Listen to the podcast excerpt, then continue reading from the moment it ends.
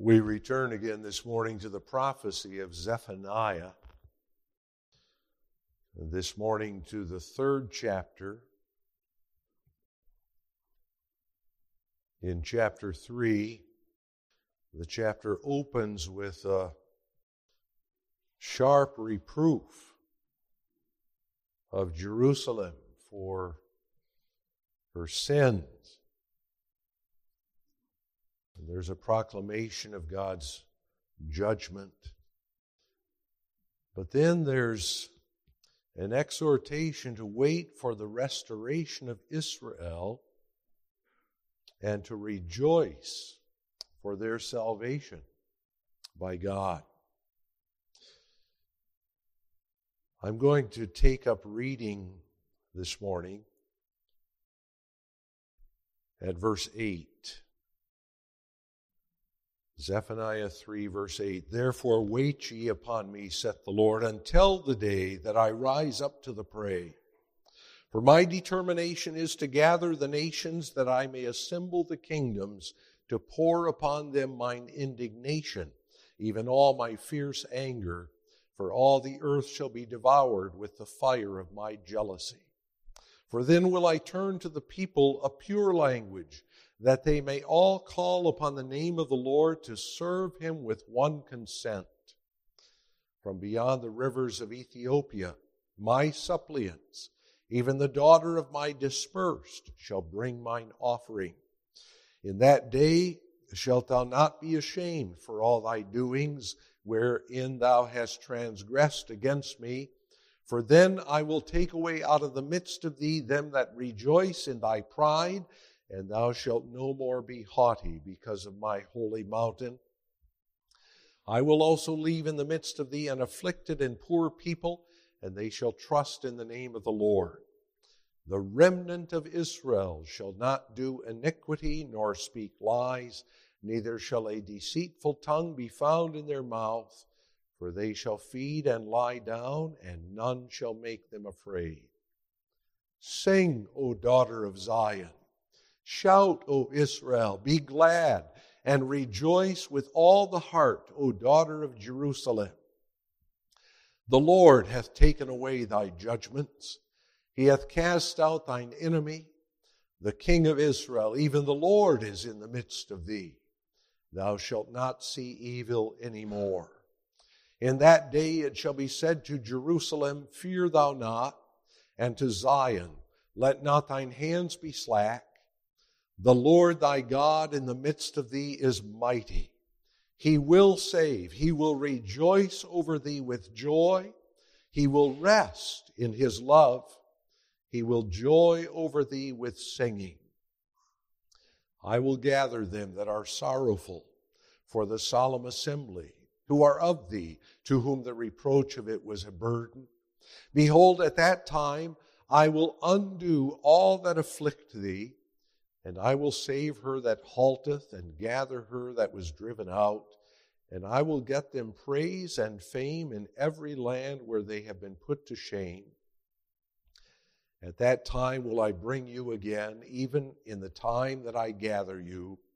For I will make you a name and a praise among all the people of the earth, when I turn back your captivity before your eyes, saith the Lord. I call your attention this morning to Zephaniah 3, verse 17. The Lord thy God in the midst of thee is mighty. He will save. He will rejoice over thee with joy. He will rest in his love. He will joy over thee with singing. Suddenly, beloved, the faithfulness of our God breaks out as the sun arises over the eastern horizon at the break of day. To his people, living in the midst of darkness and in the shadow of death, Jehovah mercifully appears with the light of the gospel. He shines that light upon them in all its brilliance that they might praise him in the certain conviction that salvation is theirs. Sing, O daughter of Zion. Shout, O Israel, be glad and rejoice with all the heart, O daughter of Jerusalem, the Lord hath taken away thy judgments. He hath cast out thine enemy, the King of Israel, even the Lord is in the midst of thee. Thou shalt not see evil any more. In that day it shall be said to Jerusalem, Fear thou not, and to Zion, Let not thine hands be slack. The Lord thy God in the midst of thee is mighty. He will save. He will rejoice over thee with joy. He will rest in his love. He will joy over thee with singing. That's God's word to us, the church of Jesus Christ throughout the ages. After this past week of self examination, having prepared properly to partake of the Lord's Supper presently, do you belong to those who are afflicted in their hearts because of sin? Do you belong to those who are the poor in spirit? Do you belong to the meek who love the Lord and humble themselves before His Word? Do you belong to those who hear the voice of Jehovah of hosts calling you to Himself in repentance and faith? then to you comes the unspeakably blessed promise of the text that we consider this morning. Do not fear. Glad songs of victory are yours in Christ Jesus. Jehovah your God is in your midst. Though Satan and his hosts continue to press on for a time and give us many hardships and much grief, Persevere in the battle of faith. God's promise shall not fail. And it is my joy to call your attention this morning to that promise of God as we focus on verse 17 of Zephaniah 3 and in the light of this gospel approach the Lord's table presently. So I take as my theme this morning Jehovah's love for his people we notice, first of all, a love powerful to save. Secondly, a love seen in its profound silence. And thirdly, a love that rejoices in his people's salvation. Immediately, we find in our text that Jehovah's love is a love that's powerful to save. The Lord thy God in the midst of thee is mighty. He will save. You remember how throughout the Old Testament, the promise had come to the people of God that the Messiah would come, who would deliver them. That Messiah would come from the line of David, a descendant who should rule as the Savior of his people. But year after year had passed generation after generation had come and gone, and there was no indication of the fulfillment of that promise. That promise had been revealed in ever clearer light throughout the Old Testament, so that the prophet Isaiah had even given as a sign to the people of God, to King Ahaz specifically, he had announced that sign that a virgin would conceive and bear a son and would call his name Emmanuel. That is to say, God with us. He also prophesied that that Savior's salvation would reach up into Galilee of the nations, into the land of Zebulun and Naphtali. Isaiah had prophesied that his name would be called Wonderful, Counselor, the mighty God, the everlasting Father, the Prince of Peace. Of the increase of his government, there would be no end. And upon the throne of David and upon his kingdom, he would order it and establish it and with judgment and justice forever. But Zephaniah now never talks about a son of David who would establish the kingdom. It's not that he detracts from that promise, but he has a different emphasis. And he emphasizes something differently for a reason. You recall last week in reading chapter 1, Zephaniah had to proclaim the judgment of the Lord upon the princes, the sons of the kings, who themselves rejected the word of the Lord and made themselves right for judgment. The king's tree, that is the tree of his generations, was to be cut down with only a stump remaining in the ground.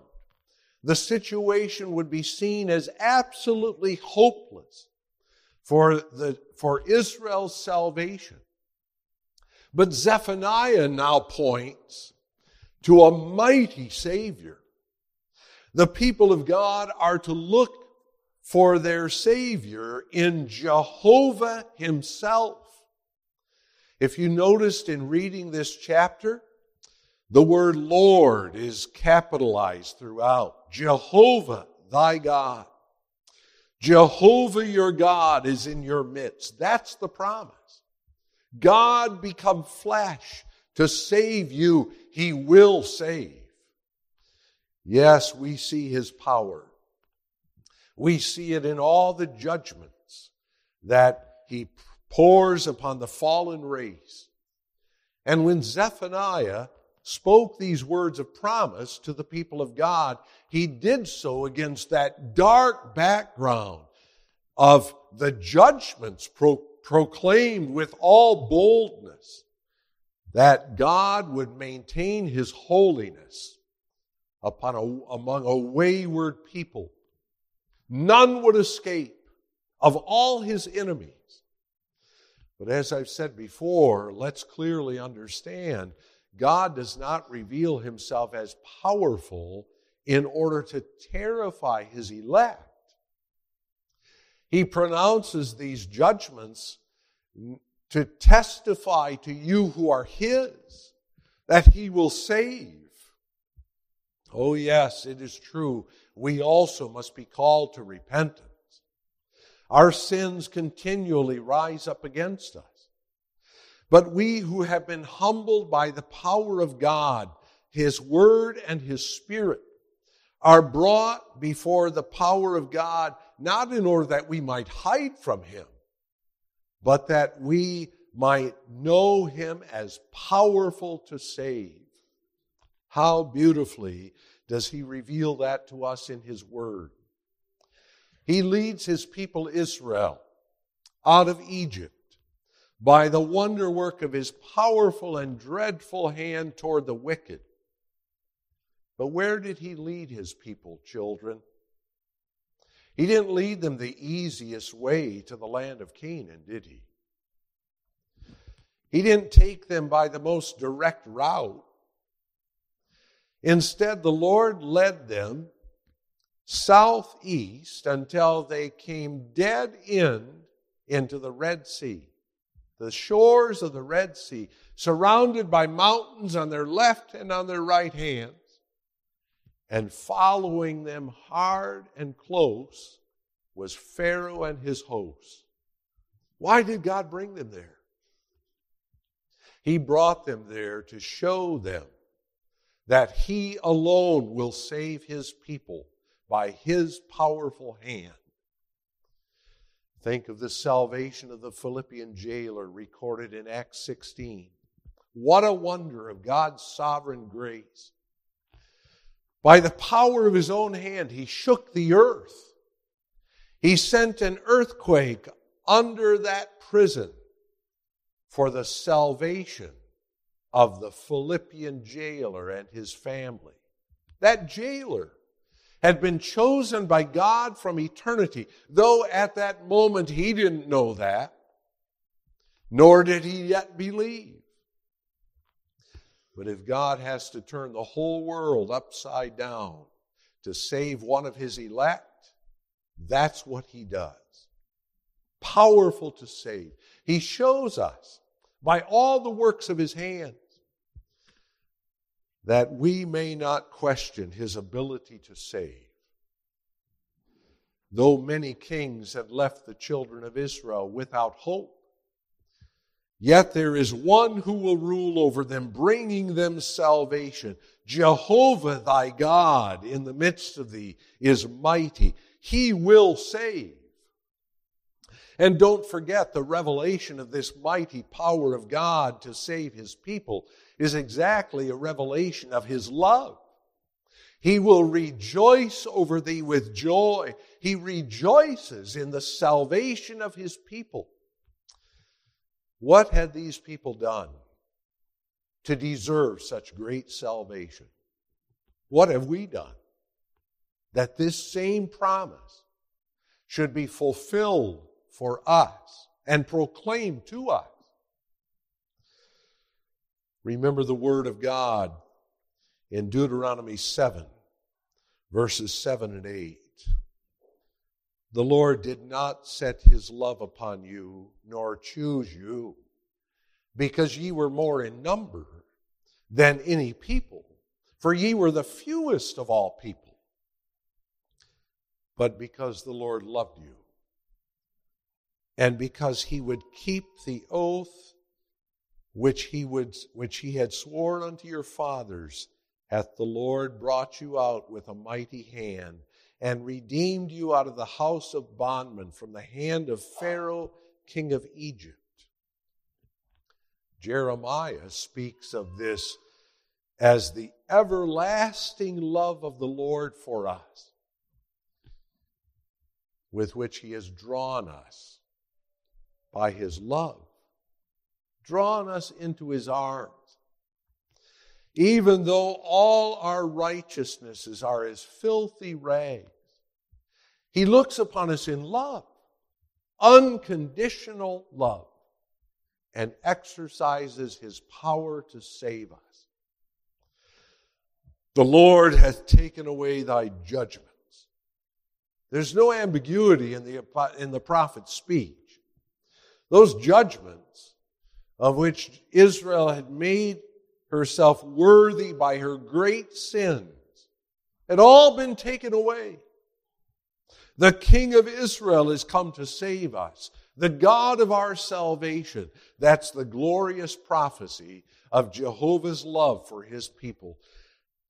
But now I call your attention to the profound silence with which that love, in which that love of God is seen. We go to the cross together in this text, beloved. I refer now to the expression that's translated with these words He will rest in His love.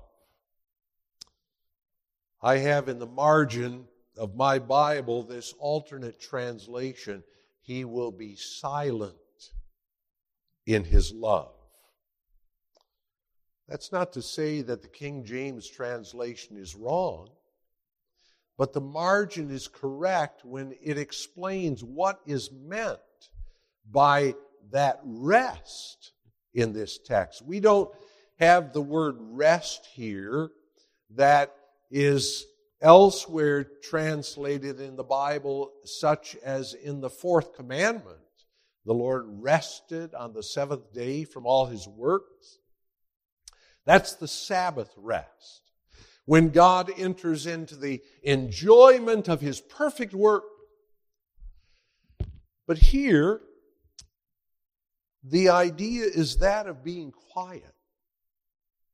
One who rests does not speak.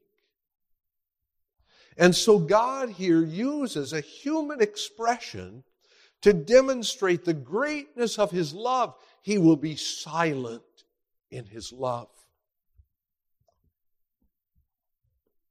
In that day, it shall be said to the people of God, to the city of Jerusalem, Fear not. Jehovah will be silent in his love for you. What does that mean? We have the advantage of interpreting this text in the light of New Testament scripture. You remember, this prophecy speaks of the coming day of the Lord. And that coming day of the Lord, you remember, is a day of wrath, a day of trouble and of darkness, a day of judgment, of wasteness, of desolation, a day of darkness and gloominess, of clouds and of thick darkness. So we heard from Zephaniah 1 last week. It's the day when the Lord will not keep silent anymore. It's the day of his fierce anger. Do you understand then the beauty of the text before us? You know, you and I know that our sins mark us as no different from those who shall be the terrified recipients of God's just wrath in that great day of days. Our sins are many, and they're very real. And our sinful natures rise up to accuse us constantly. So that we confess with the psalmist that if God should number our transgressions, there is none who could stand. Yet this text promises us that he will be silent toward us in his love. What is that great love that keeps him from roaring against us into all eternity with the fury of his damning wrath? How can the Almighty God, Jehovah, the Holy One of Israel, be silent with respect to our sin? I say again, to answer those questions, we must walk to Calvary this morning, where there gathered a multitude from every representative class of society and every segment of the church to observe three men hanging from crosses stuck in the ground at the place of the skull, Golgotha. And there we focus our attention on the central figure, the one hanging in the middle. The agonies that he was experiencing were incomprehensible. Because the man to whom our attention is drawn was not an ordinary man. He's the one Isaiah had prophesied would come. Emmanuel, God in the flesh but his appearance was indeed flesh. He was a man like we are men. There was one distinct difference. No one ever saw this man sin. And the wonders that he performed were unlike any that had been performed before him. And yet here he was, despised and rejected of men, a man of sorrows, hanging on a cross. And while initially the multitude gathered there were all caught up in this party and mob atmosphere, mocking and jeering, laughing and cheering, taunting the man whom they had rejected, suddenly at noontime a strange phenomenon took place which silenced the multitude. Almighty God sent darkness over the land. Darkness such as we have never experienced, pitch darkness, the sign of separation from God, the horror of his wrath. Silence and horror surrounded the cross. For three hours that seemed like three eternities, there was darkness and silence at the place of the skull. But that silence was not just the silence of the multitude shaken by this darkness, the measure of which they had never experienced. Jehovah. Jehovah God was silent. You understand? All that was heard from that hill at Golgotha was that startling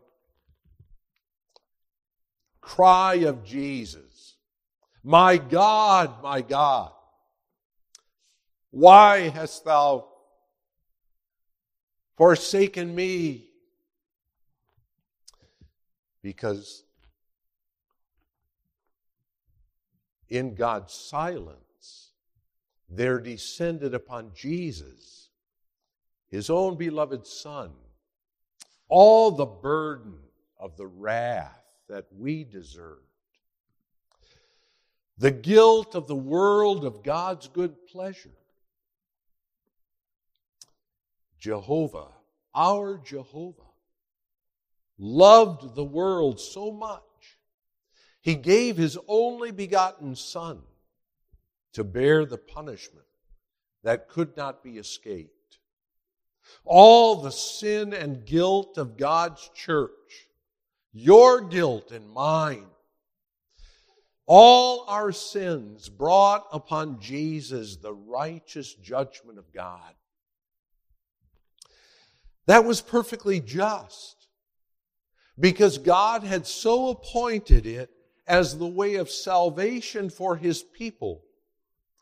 Jesus, the Son of God, was made the head of the world of his elect, so that when God in perfect judgment comes and demands all the righteousness of his law, Jesus has nothing to say but, I come to do thy will, O my God. Yea, thy law is within my heart. Jesus was the fulfillment of the scapegoat in the types and shadows of the Old Testament. You remember they would, they would lay upon that scapegoat, upon the head of that scapegoat, the sins of all the people, and he would be sent into the wilderness. The wilderness that symbolized hell. That's what Jesus did because of his love for the Father and those whom the Father had given him. And in that wilderness of hell, God is silent. Silent in his love. Do you believe? The sins that you and I continue to commit, stumbling every day, those sins cry out for God's wrath. But he's silent in his love. He, because he looks upon us in Christ Jesus. He will not be silent when it comes to those who are outside of Christ. The unbelieving who reject him, who harden their hearts to his word, will find that God is far from silent. The apostle Paul tells us that in the last day, the mouth of everyone shall be stopped, and the whole world shall be found guilty before God, and the Lord shall proclaim his judgment. Although for a time, while in this world, the wicked thought that God would be silent forever, he's silent no longer. But to you and to me who are in Christ Jesus, God will forever be silent with respect to our sins, they have been blotted out in Jesus' blood. Jehovah, silent in his love, love so great, it silences the everlasting wrath of God toward us who are in Christ Jesus. Meditate upon that, beloved, that wonderful gospel the Lord thy God in the midst of thee is mighty. He will save. He will rejoice over thee with joy. He will be silent in his love. But while Jehovah is silent in his judgments toward his afflicted remnant, his elect church, his love is also such that it comes to expression in a joy unfathomable to us. Jehovah reveals in this text that his love is one that breaks forth in rejoicing when he sees his people saved. He will joy over thee with singing. I've read through Scripture many times in the course of my life, and have even preached on the singing of the church. But it wasn't until I went to preach on this text that it struck me.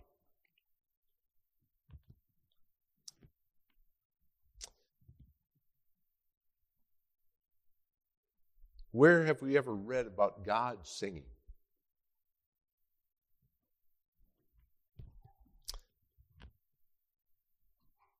That's an amazing element of this text.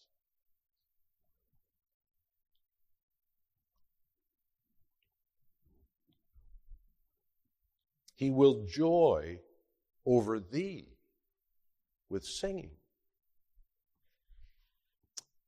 Did you find that amazing? Who would ever speak of God this way were it not in the Bible? Who would ever think of the Almighty, perfectly holy God looking upon us as those who fill his heart with such delight that he breaks forth into shouts of jubilation. It's amazing. Scripture says it.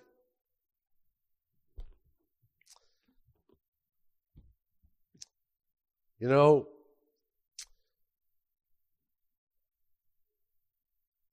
who can contemplate that voice of God singing?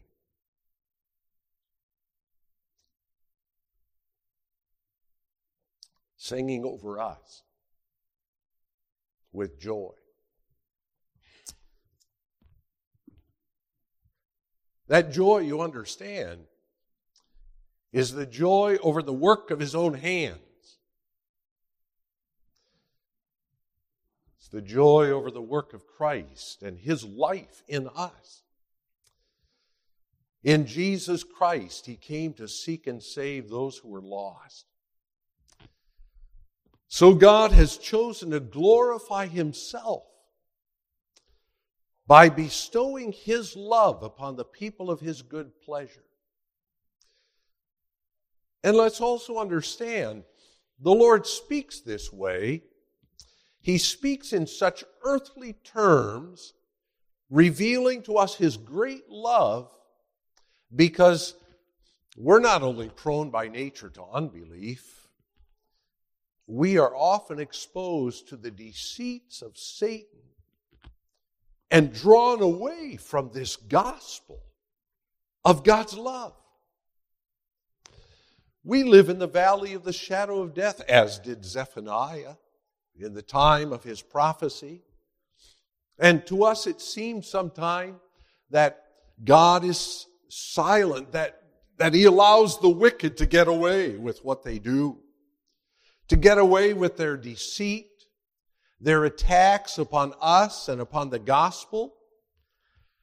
We sometimes experience with the world the judgments of God that are poured out upon the world in his wrath. And very easily the devil would attempt to persuade us God doesn't love you. Look at what you're suffering. Your service of Him is fruitless. And all the rest. Hear this gospel. See the great love of God for His people. The Lord thy God in the midst of thee is mighty. He will save. Though the church is still torn apart by sin, our lives often troubled with trials and sorrows, yet God is ever present with us in His only begotten Son, our Lord. His love for you is unfathomable, beyond measure. I say you. Notice this text speaks very personally uh, the Lord thy God in the midst of thee is mighty. He will save. He will rejoice over thee with joy. He will joy over thee with singing. Over you, over you. We mustn't simply speak in the abstract today about the love of God for sinners. We mustn't hear this word of God in such a way that we leave here talking about God's love for the church, for Israel, for His people. This gospel is proclaimed to you who are in Christ Jesus. Do you apprehend the reality of the truth that Jehovah loves you? That He rejoices over you?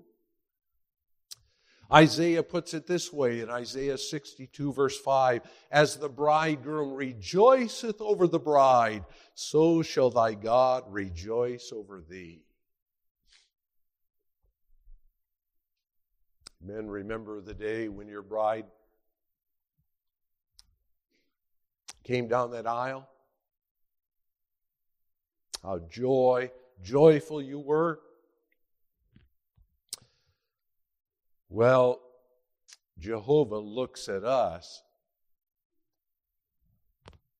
with the love that makes our weddings but a faint picture. He calls us to that same love.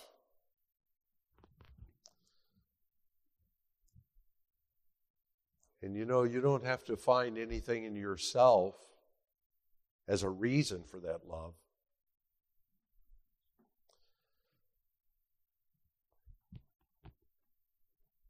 You ought not say, I love my wife because she does this and is this and that. You love her. Christ loves us. For nothing found in us. In his sovereign electing grace, Jehovah directs his fervent love toward undeserving sinners. He embraces you in such a way that you hear Him and call upon Him for your salvation and know yourself an object of His love. And He leaves you with the promise as well the day is coming soon when you will be gathered at the great feast hall of the King, the marriage feast of the Lamb and you shall be seen reflecting in all its glory the beauty of Christ. And the fellowship of Jehovah's love shall be your perfect enjoyment to the glory of Him who saved us. Believe it, beloved. And see also the seal of the sacrament upon this gospel. Amen. Heavenly Father, our gracious God, when we stand before the revelation of Thy love for us, we hardly know what to say. Our sacrifices of thanksgiving seem so corrupt in the light of Thy brilliant holiness and grace. In love for us, O God, we pray that Thou wilt be silent with regard to our sins, casting not Thy judgments upon us but seeing us in Christ Jesus, thy Son, our Lord, we pray for grace that we might meditate upon thy word and take it to ourselves with joy of thanksgiving. Also, as we partake of the sacrament of the Lord's Supper, for Jesus' sake. Amen.